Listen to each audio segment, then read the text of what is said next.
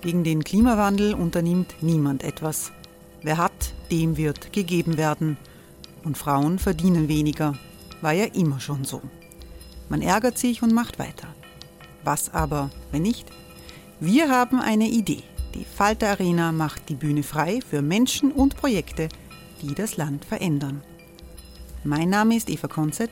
Ich leite das Politikressort im Falter. Und am Sonntag, den 26. Mai, veranstalten wir im Wiener Stadtsaal die nächste Falter Arena. Mit dabei unter anderem der ehemalige Politiker und Neosänger Matthias Strolz, Theresa Imre von Markter, Sonja Jöchtel von Love Politics oder Kari Ochsner von Ochsner Wärmepumpen. Machen statt jammern. Wir schauen uns an, wie das funktionieren kann. Kommen auch Sie vorbei. Alle Informationen und Tickets finden Sie unter falter.at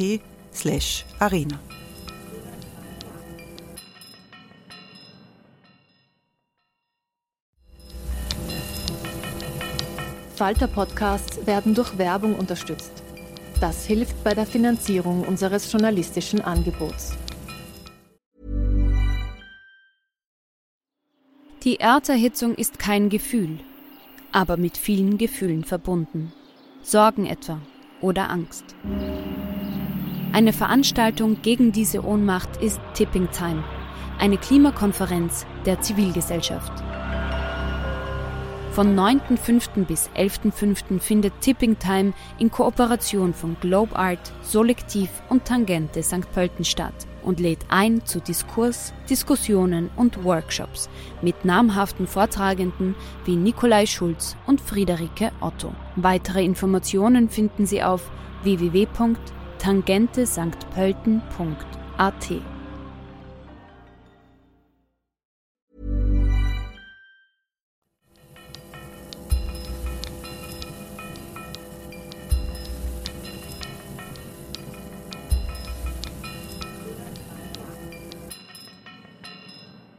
Herzlich willkommen, liebe Zuhörerinnen und Zuhörer, bei der 54. Folge von Schäuber fragt nach. Große Aufregung um das Urteil gegen den Ibiza-Videomacher Julian Hessenthaler. Da wird sicher in meinen nächsten Folgen noch einiges dazu zu sagen sein. Vorweg möchte ich heute nur den marktwirtschaftlichen Aspekt hervorheben.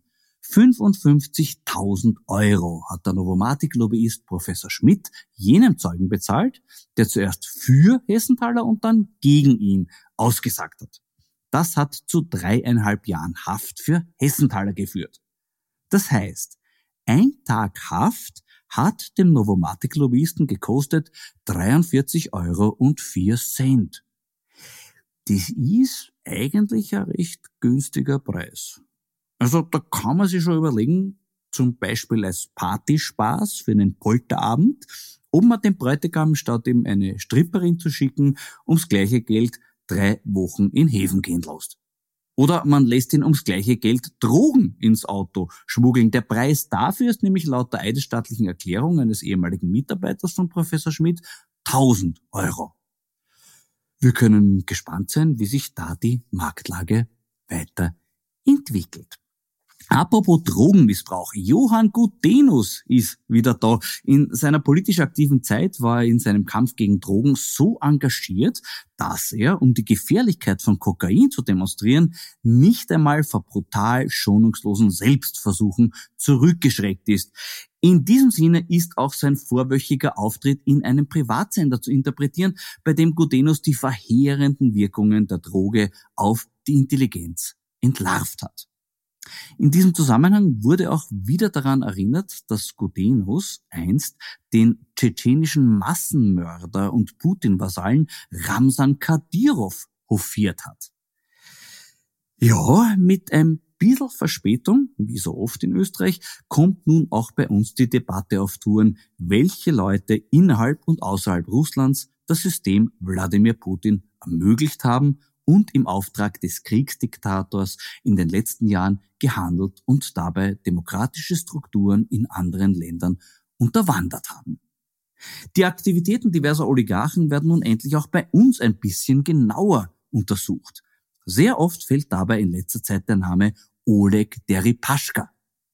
Zu Recht ein Putin-Büttel par excellence mit besten Beziehungen zu heimischen Banken, Konzernchefs und Politikern, über dessen Interventionen wir vermutlich bald schon mehr erfahren werden.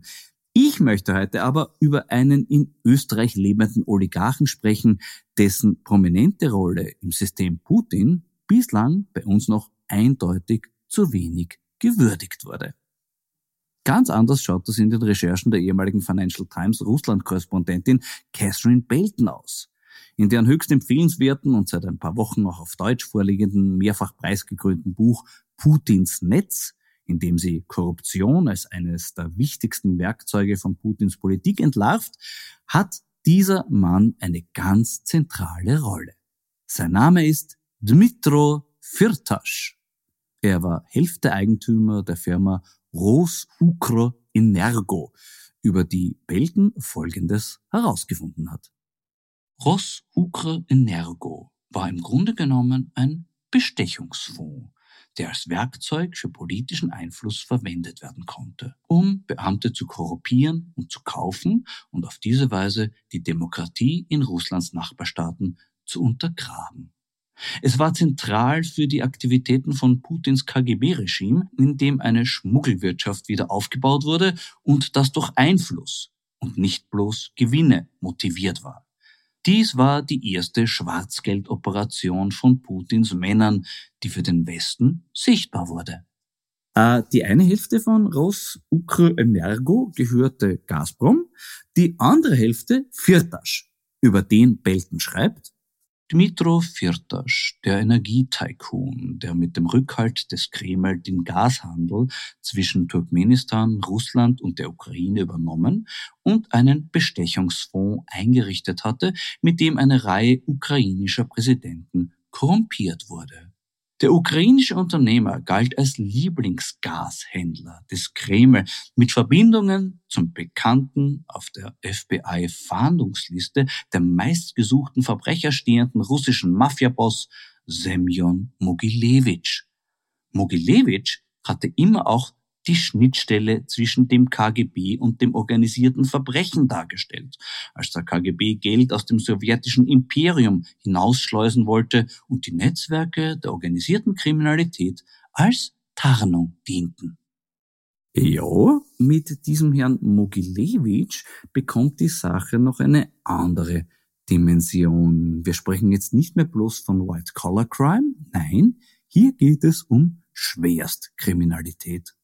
Mogilewitsch wird gesucht wegen Aktienbetrug mit 150 Millionen Dollar Schaden, Beteiligung an Waffenhandel, Auftragsmorden, Erpressung, Drogenhandel und Prostitution in internationalem Umfang.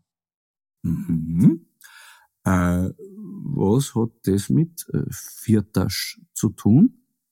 Naja, der hat schon gestanden, dass er von Mogilewitsch die Erlaubnis bekommen hat, Geschäfte für ihn zu tätigen. Ein ehemaliger Geschäftspartner formuliert das so. Alles, was Firtasch hat, hat er von Mogilewitsch. Catherine Belton fasst das so zusammen. Genau wie die russischen Netzwerke organisierter Kriminalität, die sich über Österreich nach Europa und in die USA erstreckten, gehörte auch die Nähe zwischen Firtasch und Mogilewitsch zur Schattenseite von Putins Einflussoperationen. Hoppala, war da gerade von Österreich die Rede? Ja, natürlich, der Herr Firtasch wohnt ja bei uns in Wien. Warum er das schon so lange tut, weiß Belton auch zu berichten. Fürtaschs Imperium hatte seinen Sitz in Wien, seit Sowjetzeiten ein Haupteinfallstor für russisches Geld in den Westen. Durch seine Lage zwischen den Großmächten des Zweiten Weltkriegs und dann an der Trennlinie zwischen Ost und West im Kalten Krieg war Wien seit langem die Spionagehauptstadt der Welt. Österreichs Spionagegesetze waren notorisch locker. Manche taten politische Spionage in der Zeit der westlichen Vorherrschaft nach dem Kalten Krieg als irrelevant ab. Doch dabei entging ihnen, dass sich die russischen Operationen im Stillen in Wien etablierten, so wie jene rund um Firtasch und Ros Ukr Energo und einen weiteren undurchsichtigen Gazprom-Zwischenhändler namens Centrex. Diese Unternehmen standen an vorderster Front bei einer anderen Art politischer Operation, eine Erweiterung der Tätigkeiten von Putins Männern in der Ukraine. Angesichts der derzeitigen Erweiterung der Tätigkeiten von Putins Männern in der Ukraine also ein hochbrisantes Thema. An dem zuvor genannten undurchsichtigen Gazprom-Zwischenhändler namens Centrex beteiligt war natürlich Martin Schlaf. Eigentlich fast überflüssig, das in diesem Zusammenhang extra zu erwähnen, weil, eh klar, da stellt sich natürlich gleich die Frage nach den Verbindungen von Firtasch zur österreichischen Politik. Firtaschs PR-Berater in Wien ist der ÖVP-Spin-Doktor Daniel Kapp. Firtaschs Quartiergeber in Wien ist der ÖVP-Großspender Alexander Schütz, dessen Frau Eva war Mitarbeiterin des ÖVP-Chat-Königs Thomas Schmidt und leitet nun eine ÖVP-Propaganda-Plattform. Darüber hinaus ist Alexander Schütz einer der besten Freunde des mutmaßlichen Wirecard-Milliardenbetrügers Markus Braun. Auf Vermittlung des mutmaßlichen Wirecard-Milliardenbetrügers Jan Masalek wurde vierter Kunde der Wirecard Bank. Klar, wo sonst möchte man da sagen, die früher für solche Kunden zuständige Meindelbank gibt's ja nicht mehr. Aber der Ruf des Herrn Viertasch war sogar für die Wirecard Bank zu extrem. Sie hat ihm deshalb einen, Zitat, Risikoaufschlag für unser Reputationsrisiko verrechnet. 2,5 Millionen Euro, die offiziell als Kontoführungsgebühren deklariert wurden welchen Aufschlag die Republik Österreich dem Herrn Viertasch verrechnet, für das durch seinen Aufenthalt hier entstehende Reputationsrisiko für unser Land, ist nicht bekannt. Der oberste Gerichtshof hat übrigens schon im Sommer 2019 befunden, dass Viertasch nun endlich an die USA auszuliefern sei. Sein Antrag auf Wiederaufnahme des Auslieferungsverfahrens wurde vor zwei Wochen vom Gericht abgelehnt. Trotzdem sitzt er noch immer in der Villa vom Herrn Schütz in Wien. Rechtsanwaltlich vertreten wird Fürtasch selbstverständlich von der Kanzlei Böhmdorfer. Eigentlich unnötig, das extra zu erwähnen, weil, eh klar. So, jetzt wissen wir, was dem Herrn Viertasch politische Kontakte nutzen. Aber was nutzt der Herr Viertasch den politischen Kontakten? Bezüglich dieser Frage lohnt noch einmal ein Blick in Putins Netz von Catherine Belton. Sie schreibt, Firtasch kaufte eine Immobilie im Herzen des Londoner Establishments und sein wichtigster Londoner Protégé schleuste beträchtliche Spendensummen zu einigen Granden der konservativen Partei. Also, das heißt jetzt natürlich nicht, dass das in Österreich genauso gelaufen ist. Nein, nein, nein. Nur ganz ehrlich, wenn ich als politischer Kontakt des Herrn Viertasch von dem bislang nur einen dankbaren Händedruck bekommen habe und dann höre, wie das in London gelaufen ist, also ich tät mich schon ein bisschen kränken. Ich kränk mich manchmal, wenn ich auf heimischen Weinkarten ausnahmslos junge Weine sehe. Erfreulicherweise gibt es aber immer mehr heimische Winzer, die das ähnlich sehen und davon abgegangen sind, ihren Wein so schnell wie möglich abzufüllen und in den Verkauf zu bringen. Auch Wein und Co. unterstützt sie dabei und so habe ich heute einen 2011 geernteten Wein vom Mantlerhof in Gedersdorf von mir, dem zehn Jahre Reifezeit im Keller sehr gut getan haben. Der grüne Veltliner Reserve X ist wunderbar rund, feingliedrig und keine Spur von überreif, sondern im Gegenteil mit Potenzial weit über die nächsten zehn Jahre hinaus. Prost!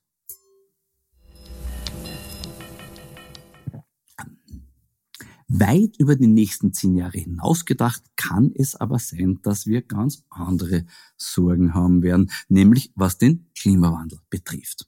Ein Thema, dessen Dringlichkeit momentan ein bisschen in den Hintergrund gedrängt wird, was gar nicht gut ist und deshalb spreche ich heute mit der Sprecherin des Klimavolksbegehrens, Katharina Rogenhofer. Grüß dich, Katharina. Hallo, freut mich sehr. Liebe Katharina, angesichts der aktuellen Katastrophen Ukraine-Krieg und Corona-Pandemie scheint es gar nicht so leicht, die Aufmerksamkeit auf eine noch größere drohende Katastrophe, nämlich auf die Klimakrise zu lenken. Wie siehst du das? Ja und nein. Ich glaube, diese Krisen sind auch tatsächlich ein bisschen verknüpft. Man merkt das ja jetzt, dass ähm, die Abhängigkeit zum Beispiel von russischem Gas gar keine so gute Idee war ähm, und wir uns möglicherweise da unabhängiger machen wollen und nicht nur das eben mit der Unabhängigkeit und in die Erneuerbaren investieren tatsächlich zwei große Vorteile hätte. Wir würden nicht weiter Kriege finanzieren und könnten der Klimakrise entgegenwirken. Also insofern sehe ich das als verbunden, aber du hast schon recht, dass es nicht so leicht ist, die Aufmerksamkeit nach Corona-Krise, nach äh, Ukraine-Krise auf das Thema Klimakrise zu lenken. Mhm. Was wäre denn dein Vorschlag als Alternative zum russischen Gas? Wie sollte die österreichische Energiepolitik weiter tun? Für mich ist es immer so komisch, dass wir keinen Exit-Plan zu haben scheinen. Die Regierung sagt irgendwas von, wir können uns halt nicht abhängig machen, weil es stimmt auch, 80 Prozent ähm, des Gases, das wir verwenden, ist russisches Gas. Aber wenn eben Putin zum Beispiel auf die Idee kommen würde, er dreht uns jetzt den Gas an ab, bräuchten wir ja sowieso Alternativen. Also das, was meiner Meinung nach jetzt äh, eigentlich das Zeichen der Stunde wäre, ist darauf zu reagieren mit einer rigorosen Energiesparpolitik.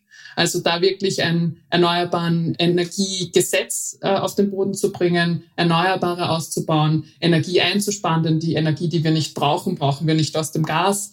Ähm, und da so schnell wie möglich aus dieser Abhängigkeit rauszukommen. Ist Fracking bei uns eine Alternative? Ja, ich meine, das wird jetzt oft gesagt unter dem Terminus LNG-Gas, äh, falls das schon jemand gehört hat. Es ist insofern eine Alternative, dass wir nicht gleich eben ganz auf Gas verzichten können von heute auf morgen.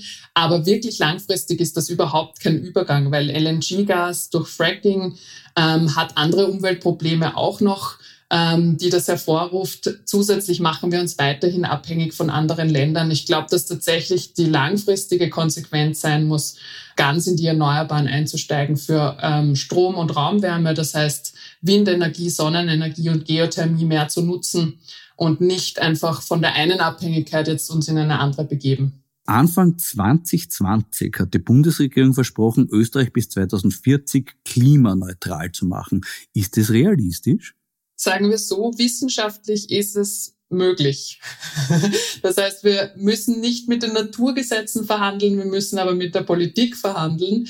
Es schaut jetzt gerade nicht sehr realistisch aus, wenn ich ehrlich bin. Also wir kriegen nicht genug auf den Boden, um wirklich unsere Emissionen zu senken. Österreich ist eins von nur fünf anderen Ländern in der Europäischen Union, die es nicht geschafft haben, seit 1990 die Treibhausgase überhaupt zu reduzieren. Und jetzt sprechen wir von Klimaneutralität 2040. Das ist in weniger als 20 Jahren. Und da braucht es natürlich mehr. Also wir haben noch immer kein Klimaschutzgesetz, wir haben kein Erneuerbaren Ausbaugesetz, wir haben kein Energieeffizienzgesetz. Ähm, wir kriegen diese Wende noch nicht hin. Und die meisten Emissionen haben wir zum Beispiel im Verkehr. Von einer rigorosen Verkehrswende kann man jetzt auch nicht reden.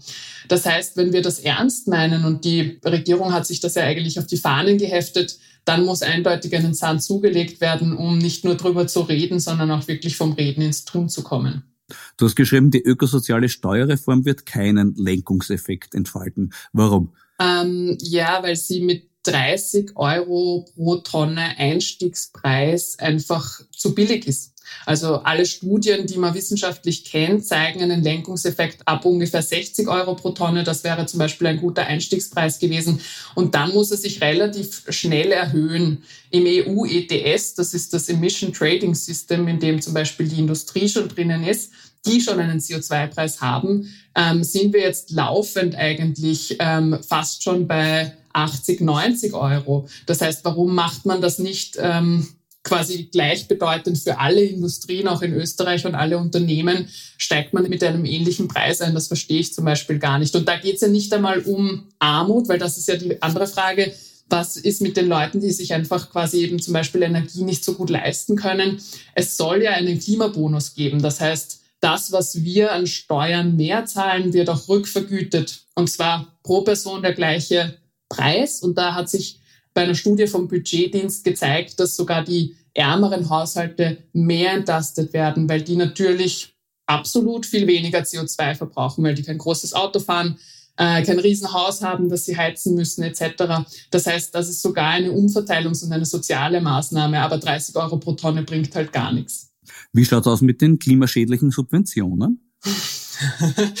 ja, das ist ein bisschen ein Hin und Her, weil so eine Liste an klimaschädigenden Subventionen, also Förderungen, die in die falsche Richtung fließen, hätte es schon lange geben sollen, schon seit zwei, drei Jahren.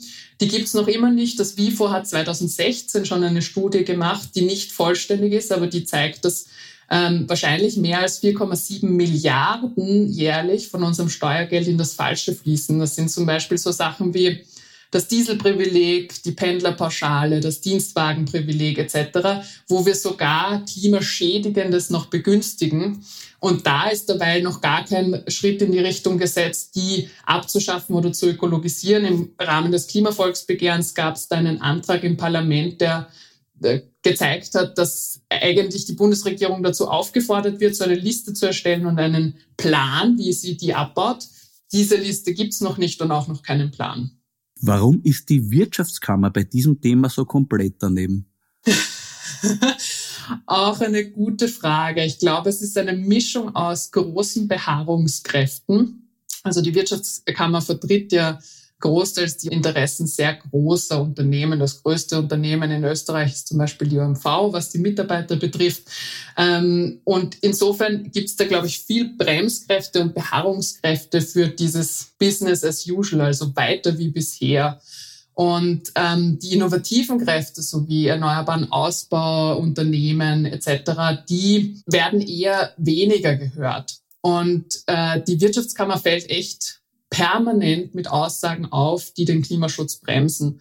Karl-Heinz Kopf hat zum Beispiel gesagt, dass ähm, Klimaschutzgesetz, wo ein Entwurf geleakt wurde, wir haben ja noch kein Klimaschutzgesetz seit über 450 Tagen, ähm, sei eine ideologische Bestrafungsfantasie. Der Mara hat sich äh, mehr oder weniger selbst auf die Schulter geklopft, dass er das Dieselprivileg, eben so eine klimaschädigende Subvention, eigenhändig rausverhandelt hat als aus der Steuerreform.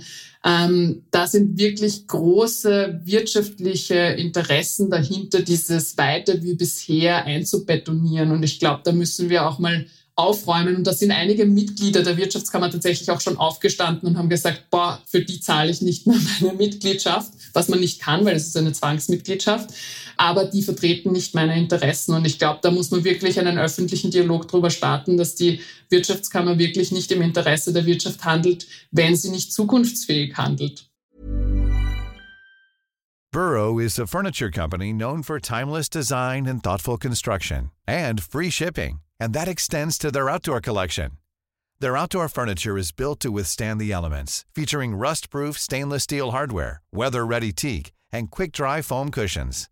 For Memorial Day, get 15% off your Burrow purchase at burrow.com slash ACAST and up to 25% off outdoor. That's up to 25% off outdoor furniture at burrow.com slash ACAST. Na gut, vielleicht müssten wir als Klimaaktivist mehr Inserate in Zeitungen der Wirtschaftskammer schalten. Vorarlberg könnte es vielleicht funktionieren. Ne? Ja, wenn wir das Geld hätten. das ist ja das Problem, glaube ich, dass wir da auch ein bisschen ein Ungleichgewicht haben. Die Wirtschaftskammer hat extrem viel Geld und ein öffentliches Standing und Klimaaktivistinnen sind jetzt nicht dadurch bekannt, dass wir jetzt wahnsinnig viel Geld investieren können in Werbung oder Greenwashing oder was auch immer, das, was die Wirtschaft halt zur Verfügung hat. Ähm, aber da müssen wir halt Öffentlichkeit dagegen halten und so laut wie möglich sein und sa sagen, dass das nicht in die richtige Richtung geht, was die Wirtschaftskammer da macht. An dieser Stelle eine kleine Quizfrage für unsere Zuhörer. Salzburg, Tirol und Vorarlberg. In welchem Bundesland stehen die meisten Windräder? Du darfst nicht mitspielen, Katharina, du kennst die Antwort. Wollen Sie raten, liebe Zuhörerinnen und Zuhörer? Okay, hier ist die Antwort. Unentschieden. Denn in allen drei Bundesländern gibt es kein einziges Windrad. Frage an die Katharina, wie ist das möglich?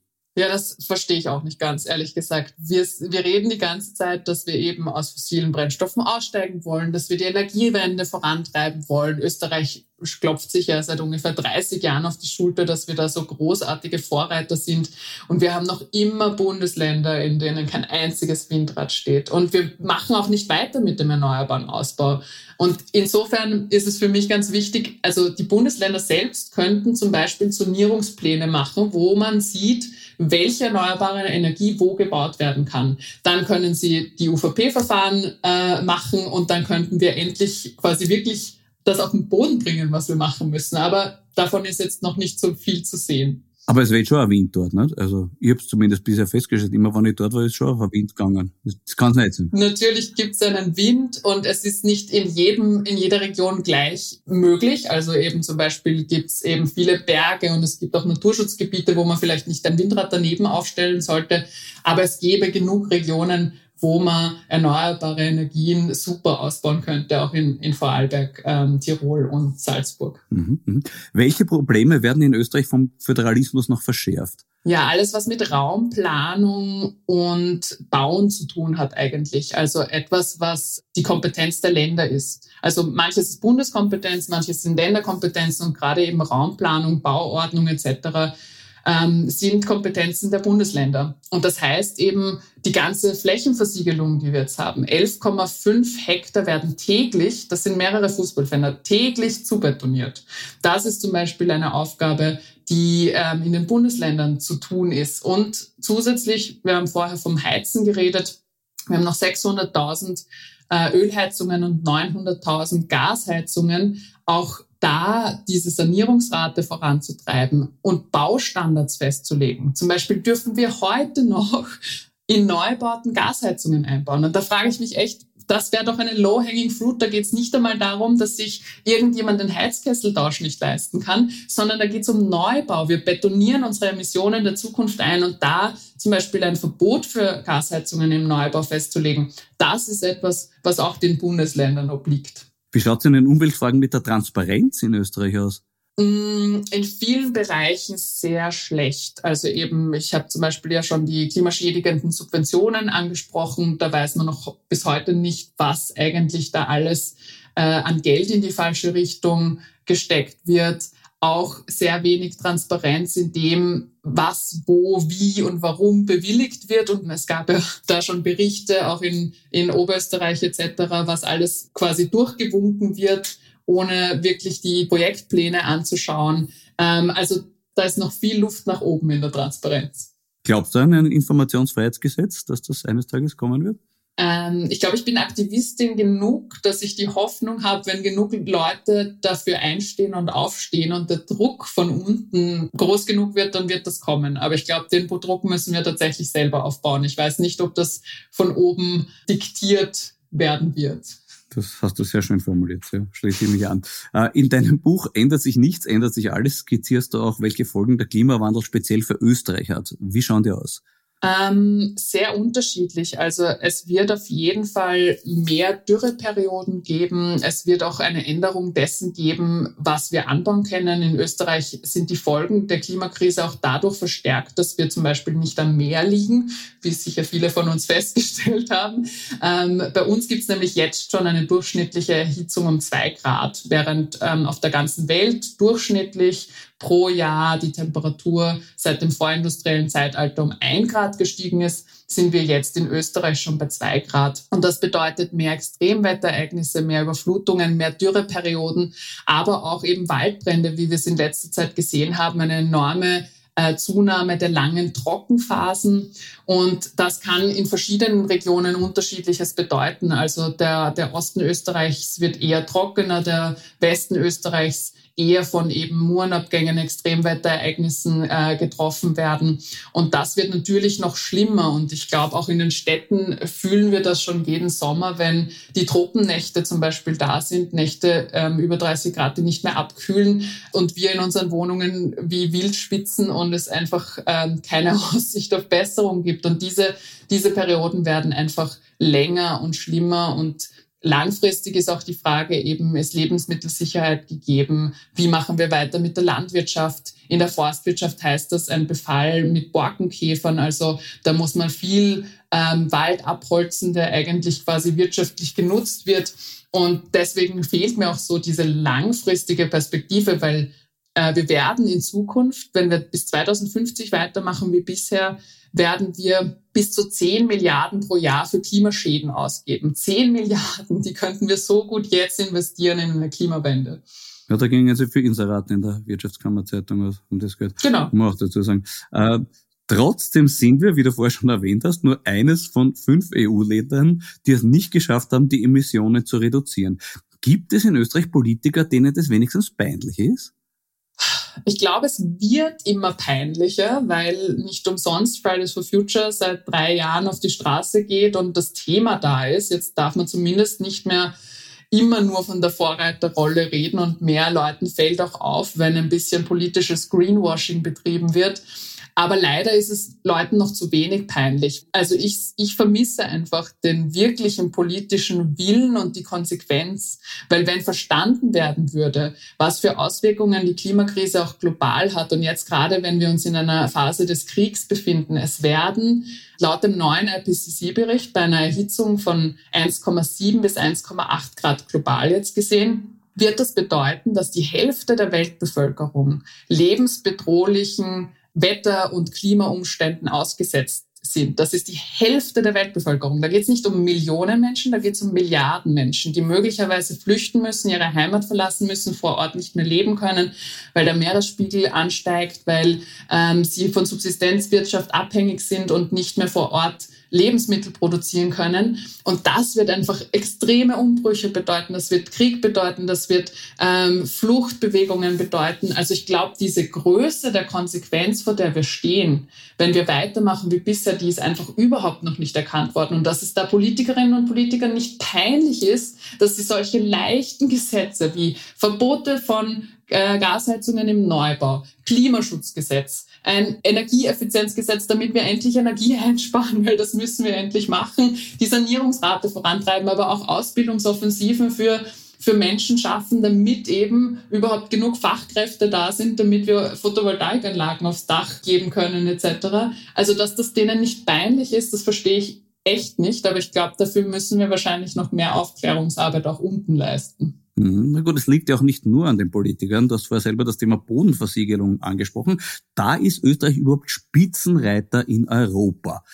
Absolute Nummer eins. Eine besondere Rolle bei der Zubetonierung von Grünland spielen die großen Supermarktketten. Kaum ein Land auf der ganzen Welt hat heute mehr Verkaufsfläche pro Person als Österreich. Sollte man nicht Spar, Rewe und Co. endlich in die Verantwortung nehmen? Ja, auf jeden Fall und auch gesetzlich einfach äh, bevorzugen, dass Bestand genutzt wird. Warum ist Fläche so billig? Warum kann ich eine grüne Wiese kaufen, da ein riesen Einkaufszentrum draufklatschen, am besten noch mit ganz vielen Parkplätzen und natürlich fahrt da niemand mit dem Radl hin. Warum belebe ich nicht Ortskerne wieder und eben äh, habe eine massive Erleichterung auch steuerlich, wenn ich Bestand nutze oder wenn ich in die Höhe baue statt in die Fläche? Ähm, all das sind eben, äh, glaube ich, Zusammenspiele von einerseits natürlich auch den Unternehmen, aber natürlich kann ich das auch gesetzlich unterbinden und dieser Wille ist nicht da. Ja, traut sich vielleicht niemand, sich mit denen anzulegen? Also ich denke zum Beispiel auch an Medien, äh, die ja von Inseraten dieser Supermarketten ganz wesentlich abhängig sind. Spürst du da manchmal, dass es da übermäßige Vorsicht gibt?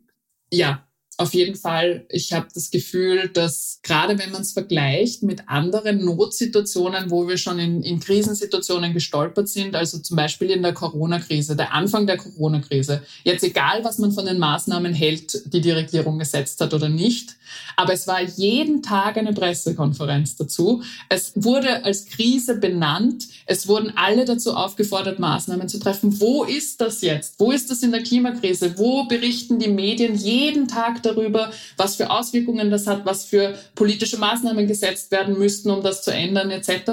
Äh, wo wird das groß diskutiert? Es, es fehlt der öffentliche Diskurs dazu, sowohl in den Medien als auch in der Politik. Und da ist sicher ein großer Punkt Angst davor, weil einerseits habe ich Legislaturperioden, das heißt, ich will wiedergewählt werden und in den Medien und in der Politik bin ich abhängig von Geld, der meinen Wahlkampf oder mein Medium finanziert. Du hast auch geschrieben, derzeit bestimmen nicht gesellschaftliche Vorteile die politischen Entscheidungen, sondern die Interessen einiger weniger Großunternehmen.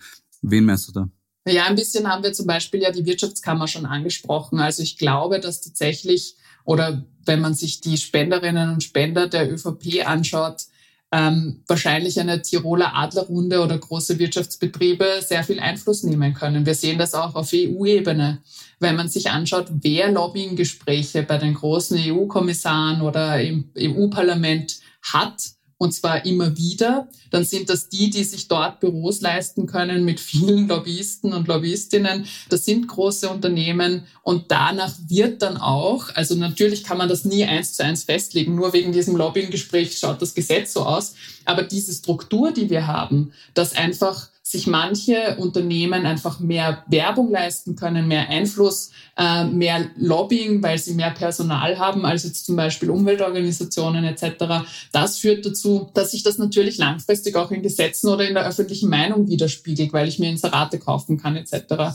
Und insofern meine ich das mit einige wenige. Das heißt, diese großen Unternehmen, diese großen Konzerne haben einen riesen Einfluss auf öffentliche Meinung und auf die Politik. Welche Rolle spielt Umverteilung für den Klimaschutz? Wenn man sich das global anschaut und in Österreich gibt es ähnliche Zahlen, dann haben 10 Prozent der reichsten äh, Menschen sind für 50 Prozent der Treibhausgasemissionen zuständig. Und 50 Prozent der ärmsten Menschen, also die ärmere Hälfte der Weltbevölkerung, nur für 10 Prozent der Emissionen verantwortlich. Das heißt, wir haben ganz viele Luxusemissionen ganz oben, weil sich die Menschen eben große Häuser, vielleicht zwei Autos, mehrere Urlaube im Jahr mit dem Flugzeug etc. leisten können. Das heißt, auf der einen Seite müssen wir schon schauen, wie wir diese Luxusemissionen runterkriegen. Und auf der anderen Seite ist es ja, finde ich, jetzt eigentlich an der Zeit, soziale Maßnahmen mit Umweltmaßnahmen gemeinsam zu denken. Und gerade weil das ja immer wieder als Ausrede benutzt wird, was ich total dämlich finde, dass sich Politikerinnen und Politiker tatsächlich herstellen und eigentlich als ja fa fast schon missbrauchen, so Archetypen. Äh, wir dürfen jetzt diese, diese politische Maßnahme nicht einführen, weil es gibt ja den Pendler im Waldviertel, der hat keine Öffis. Oder es gibt die Oma im Gemeindebau, die kann sich den Heizkesseltausch nicht leisten. Und dann denke ich mir so, und das sind meistens genau die Politiker, denen Sozialpolitik so lang wurscht ist, bis sie es dann aufs Tapet bringen, wenn es andere Ökomaßnahmen verhindern soll. Natürlich kann man jede politische Maßnahme so anlegen, dass eben die energiearmen Haushalte gefördert werden, dass die direkte Transfers bekommen etc. Und meistens geht es gar nicht um die, weil gerade wenn man sich jetzt die Mobilität zum Beispiel anschaut, die Haushalte, die im unteren Einkommensdrittel sind, die haben zu 40 Prozent gar kein Auto, weil sie sich einfach nicht leisten können. Das heißt, der Ausbau von öffentlichem Verkehr zum Beispiel ist eine zutiefst soziale Maßnahme, weil er die fördert, die eben auf den öffentlichen Verkehr angewiesen sind. Und da finde ich einfach, da, da muss man das in Perspektive setzen und deswegen ist Umverteilung auch so wichtig, weil eben diese Luxusemissionen müssen beschnitten werden und auf der anderen Seite muss es aber allen Leuten möglich sein, klimafreundlich sich von A nach B zu bewegen, zu heizen etc. Eine der Forderungen des Klimavolksbegehrens war der Klimarat, die Einführung eines Klimarats. Was ist dieser Klimarat genau und wie arbeitet er? Ähm, Klimaräte werden gerade in vielen Ländern durchgeführt. Das ist eine Idee, ähm, quasi die demokratischen Tools zu erweitern, die wir so zur Verfügung haben.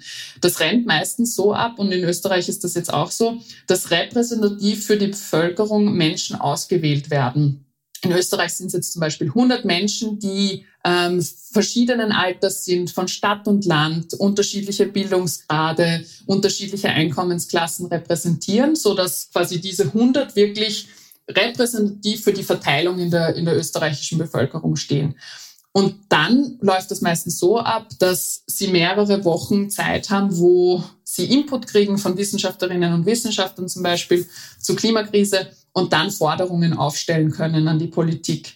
Und das passiert jetzt gerade in Österreich eben nach den Forderungen vom Klimavolksbegehren, weil die Chance, die ich darin sehe, ist erstens zu zeigen, meistens zeigt sich in verschiedenen Ländern, dass die Menschen durchaus, wenn sie das Problem verstanden haben, extrem ambitionierte Maßnahmen fordern. Also in Frankreich waren es zum Beispiel Tempo 110 auf den Autobahnen, kein Fleisch mehr in Kantinen, äh, Verbot von Kurzstreckenflügen etc. Also alles Themen, die sich Politikerinnen und Politiker vielleicht nicht trauen, weil sie eben sagen, das kostet mir alles Wählerstimmen. Und da kann man aber dann zeigen, hey, wenn es die Leute verstanden haben, sind sie eigentlich dabei, die wollen das. Und da kann man irgendwie, wenn die Politik es dann ernst nimmt, ähm, tatsächlich zu ambitionierten Maßnahmen kommen. Aber das ist jetzt noch die Frage, ob das in Österreich passiert und die Forderungen dann auch ernst genommen werden. Das heißt, bist mit der bisherigen Arbeit äh, zufrieden? Wie es aufgesetzt ist, bin ich sehr zufrieden. Aber dabei ist überhaupt noch nicht klar, wie das nachher in den politischen Prozess einfließt. Und gerade Wirtschaftskammer und industriellen Vereinigungen hauen gerade sehr auf den Klimarat hin. Ähm, und da ist die Frage, wie sich jetzt zum Beispiel auch der Koalitionspartner dazu stellt. Derweil habe ich von Karl Nehammer zum Beispiel noch nicht gehört, was er vorhat, mit diesen Forderungen der Bürgerinnen und Bürger zu tun. Das heißt, da müssen wir jetzt als Zivilbevölkerung auch genau hinschauen, was damit passiert. Sonst geht es ihm mit dem Informationsfreiheitsgesetz. Ne? Genau, wird unter den Teppich gekehrt und nie wieder davon geredet. Mhm, mhm. Na gut, es gibt ja auch mediale Gegenbewegungen. Ich habe in diesem Podcast schon vom Magazin Pragmaticus von Didi Mateschitz berichtet. Damals über die unfassbare Coverstory Dialog statt Boykott. Wir sollten Putin die Hand reichen. Jetzt steht auf der Titelseite Klimawandel. Fürchtet euch nicht. Wie wir die Erderwärmung in den Griff bekommen. Der Grundgedanke dahinter ist, dass wir auch in Zukunft auf nichts verzichten müssen, weil technische Innovationen das Problem lösen werden. Was meinst du dazu? Ähm, das kommt darauf an, wo man anfängt mit der Kritik an diesem Statement. Also auf der einen Seite stimmt schon, dass wir einige technologische Innovationen haben, die uns helfen. Aber meistens wird ja das Argument äh, dazu verwendet, zu sagen, na ja, wir müssen ja nur warten, dann haben wir schon irgendwelche Supermaschinen, die CO2 aus der Luft aufnehmen und wir müssen eigentlich nichts mehr an unserem Wirtschaftssystem oder an der Art und Weise, wie wir leben, ändern. Das wird sich schon irgendwie richten lassen. Das stimmt auf keinen Fall. Also es wird diese Wundertechnologie nicht geben und selbst wenn sie es gibt, ist in 20 Jahren einsatzfähig und dann müssen wir schon klimaneutral sein. Ähm, insofern nutzen wir doch die Technologien, die wir haben, erneuerbare Energien habe ich schon angesprochen, Geothermie etc. Also da bin ich total für, für Technologie. Und zusätzlich muss man aber sagen, nur technologische Innovation wird es auch nicht bringen. Wir brauchen eben auch daneben soziale Innovationen. Und was meine ich damit? Die Art und Weise, wie wir zusammenleben, muss sich ändern. Die Art und Weise, wie wir Städte planen, wie wir von A nach B kommen, wie wir Beruf und eigenes Leben unter Dach und Fach bringen. Eben zum Beispiel, warum gibt es denn überhaupt Pendlerinnen und Pendler?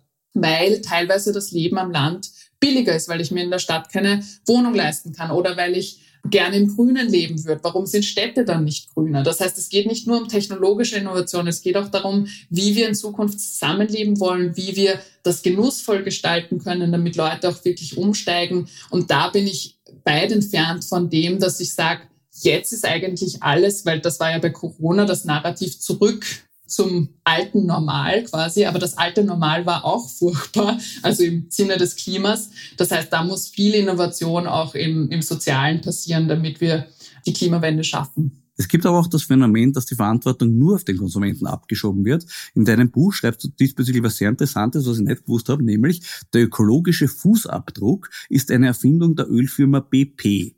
Wie ist es dazu gekommen? Ja, ich weiß nicht, ob das schon jemand gemacht hat, der den Podcast hört. Ich habe auf jeden Fall in der Schule meinen CO2-Fußabdruck berechnet äh, und da ist rausgekommen, dass ich zum Beispiel viel CO2 einsparen könnte, wenn ich kein Fleisch mehr esse. Habe ich mir gedacht, super, mache ich das. Aber eben genau darauf bauen dann auch Narrative auf. In Werbungen kann ich dann sagen, ja, nimm kein Plastiksackerl oder mach das nicht oder verzichte nur auf das und dann wird es irgendwie besser. Aber was wir vergessen, ist, dass viele unserer CO2-Emissionen einfach in unseren Strukturen liegen. Also in Österreich zum Beispiel, es gibt so diese Größe von globalen Hektar, also jeder von uns hat eine gewisse Fläche zur Verfügung der Welt, wenn wir das durch Personen teilen würden, um unsere Ressourcen zu produzieren und unseren Müll zu absorbieren. Und wir in Österreich, ähm, wenn wir auf die Welt kommen, sind wir schon ganz knapp an der verträglichen Grenze dran. Da müssen wir noch nicht mal arbeiten oder atmen oder schlafen oder wohnen oder was auch immer. Da sind wir schon knapp dran. Und das ist, weil wir in Österreich schon unsere Infrastruktur so aufgebaut ist, dass es viel Gas, Öl und so weiter und so fort braucht, um unsere Wirtschaft aufrechtzuerhalten. Das heißt, da ist dieses Narrativ, die Verantwortung auf den Einzelnen abzuwenden, natürlich extrem bequem, gerade für Industrien und Unternehmen, weil ich dann sagen kann, ist eh nicht bei mir, das kann, da kann sich ja jeder dafür entscheiden und das ist einfach Humbug. Ich zum Beispiel in meiner Mietwohnung in Wien, ich kann mich nicht entscheiden dafür, ob ich äh, ein anderes Gassystem, also ein anderes Heizsystem einbaue statt meiner Gasetagenheizung, weil das einfach jetzt gerade nicht möglich ist.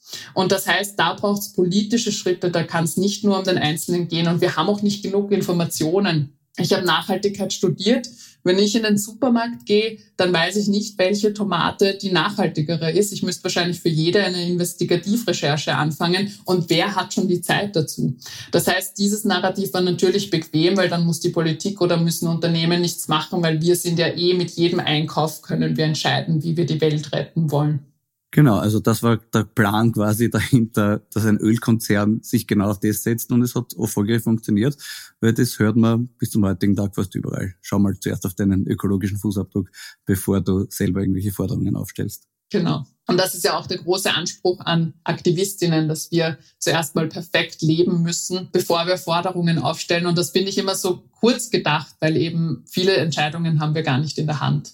Äh, in Deutschland haben Fridays for Future Aktivisten ihrem Anliegen einen echten Bärendienst erwiesen, indem sie eine Unterstützerin wieder ausgeladen haben, weil ihnen die Frisur nicht passt. Lernt man wenigstens auch solche Blödheiten? Also ich muss sagen, Fridays for Future lernt ganz viel dazu. Also das habe ich auch äh, gemerkt in meiner Zeit, wo ich aktiv war. Auf der anderen Seite finde ich es auch ganz wichtig, dass man sieht, wie Dinge interagieren. Also zum Beispiel, ähm, natürlich ist diese Ausladepolitik vielleicht äh, nicht gescheit gewesen und man wird sie im, im nächsten Schritt überdenken. Aber was ich schon spannend finde, ist, dass sich auf so einer kleinen Sache aufgehängt wird, die eine Lokalgruppe von Fridays for Future gemacht hat und das über ganz Fridays for Future drüber stülpt und dadurch sagt, alle anderen Anliegen sind eigentlich illegitim, weil die haben halt so einen Blödsinn gemacht. Wie schaut deine aktuelle Bilanz des Klimavolksbegehrens aus? Ich finde es sehr gut und faszinierend, dass wir es geschafft haben, in der Corona-Zeit 380.590 Unterschriften zu sammeln. Ich weiß nicht, wer das schon mal sich angeschaut hat. Die meisten Volksbegehren werden ja nicht von Grassroots-Organisationen gemacht, sondern von ähm, Don't Smoke Volksbegehren. Zum Beispiel das große Volksbegehren war von der Ärztekammer. Die haben ganz viel Geld dahinter und natürlich auch schon existierende Strukturen. Das heißt, das finde ich wirklich toll, dass da so viele Menschen aktiv geworden sind. Wir haben auch großartige Arbeit geleistet mit wirklich stundenlangen politischen Dialog, dass wir im Parlament einen Antrag durchgebracht haben, weil normalerweise werden Volksbegehren auch immer unter den Teppich gekehrt. Aber, und da kommt jetzt das große Aber, vieles davon noch nicht auf den Boden gebracht. Wir haben jetzt diesen Antrag, der die Bundesregierung zu einigen Umsetzungen auffordert, aber umgesetzt ist davon noch wenig. Eben zum Beispiel äh, Klimaschutzgesetz habe ich schon angesprochen, Erneuerbaren Wärmegesetz. All diese Gesetzgebungen sind noch nicht da. Und insofern, also wenn man jetzt von dem ausgeht, was tatsächlich auf den Boden gebracht wird, ist noch zu wenig passiert. Aber deswegen bleiben wir dran, um das hoffentlich noch zu ändern. In deinem übrigens sehr empfehlenswerten Buch verknüpfst du Informationen über die Klimakrise mit sehr persönlichen Geschichten über dich und deine Familie. Was hat dich dazu motiviert? Verschiedenes. Auf der einen Seite war es tatsächlich, dass das Leben im Aktivismus ja nicht vom Privatleben getrennt werden kann. Ist nicht ein Beruf, mit dem ich, weiß ich nicht, um, um 6 Uhr heimgehe und dann Feierabend mache, sondern wenn man das verstanden hat, was die Klimakrise für Auswirkungen haben, wenn wir weitermachen wie bisher, ist das ein täglicher Kampf und die Frage, schreibe ich jetzt eine E-Mail mehr, mache ich jetzt einen Anruf mehr, der zieht sich auch ins Privatleben und, und ich habe das Gefühl, dass vielleicht insofern das Private auch politisch wird, weil eben wir haben auch über Konsumentinnenverantwortung geredet etc. Und da auch klar darauf hinzuweisen, warum ist es jetzt schon wieder die Verantwortung von Einzelnen auf eine riesige globale Krise hinzudeuten und politische Vorschläge zu machen? Warum ist die Politik nicht in der Lage, diesen Krisen tatsächlich entgegenzuwirken? Also das war irgendwie so die Idee. Einerseits hat es ganz viel mit mir als Person zu tun, warum ich aktiv geworden bin, was mich dazu bewegt hat und emotionalisiert hat. Und auf der anderen Seite, glaube ich, lockert es auch auf. Ich bin keine Wissenschaftlerin in dem Sinne, dass ich jetzt irgendwie aktiv Wissenschaft betreibe. Ähm, wer nur wissenschaftliche Zahlen, Daten, Fakten lesen will und dem das gefällt, der kann zum Beispiel das Buch von Markus Watzak, äh, Helga Kromp-Kolb etc. lesen. Ähm, ich habe schon als meine Aufgabe gesehen, da irgendwie auch zu dokumentieren, die Geschichte der Klimabewegung, wie ich zu dem Thema stehe und irgendwie das auch zugänglich zu machen für Leute, die vielleicht nicht unbedingt nur Sachbücher lesen wollen, sondern einfach auch Geschichten von Menschen und die zu verknüpfen mit den Zahlen, Daten und Fakten. Hm. Wie geht dein Leben weiter? Gute Frage. Weiß ich noch nicht so genau. Also ich bin tatsächlich gerade auf der Suche nach dem nächsten Schritt und wie man weiter wirksam werden kann. Und jetzt gerade auch im Zusammenhang mit dem Ukraine-Krieg, was jetzt gerade die großen Hebel wären, um da zu einem Gasausstieg zu kommen. Ähm, ich weiß es noch nicht, aber ich werde auf jeden Fall im Klimaschutz aktiv bleiben. Na, dann kann ich nur wie immer sagen, möge die Übung gelingen. Liebe Katharina, danke für das Gespräch. Danke dir, es hat mich sehr gefreut. Das war die 54. Folge von Schäuber fragt nach. Danke fürs Zuhören. Auch nächste Woche wird hier wieder von ein paar Reputationsrisiken für unser Land die Rede sein. Unter anderem auch im Gespräch mit Hans Rauscher. Zu hören wieder auf meinem Schäuber fragt nach Kanal. Bis dahin, Bleiben Sie aufmerksam. Ihr Florian Schäuber.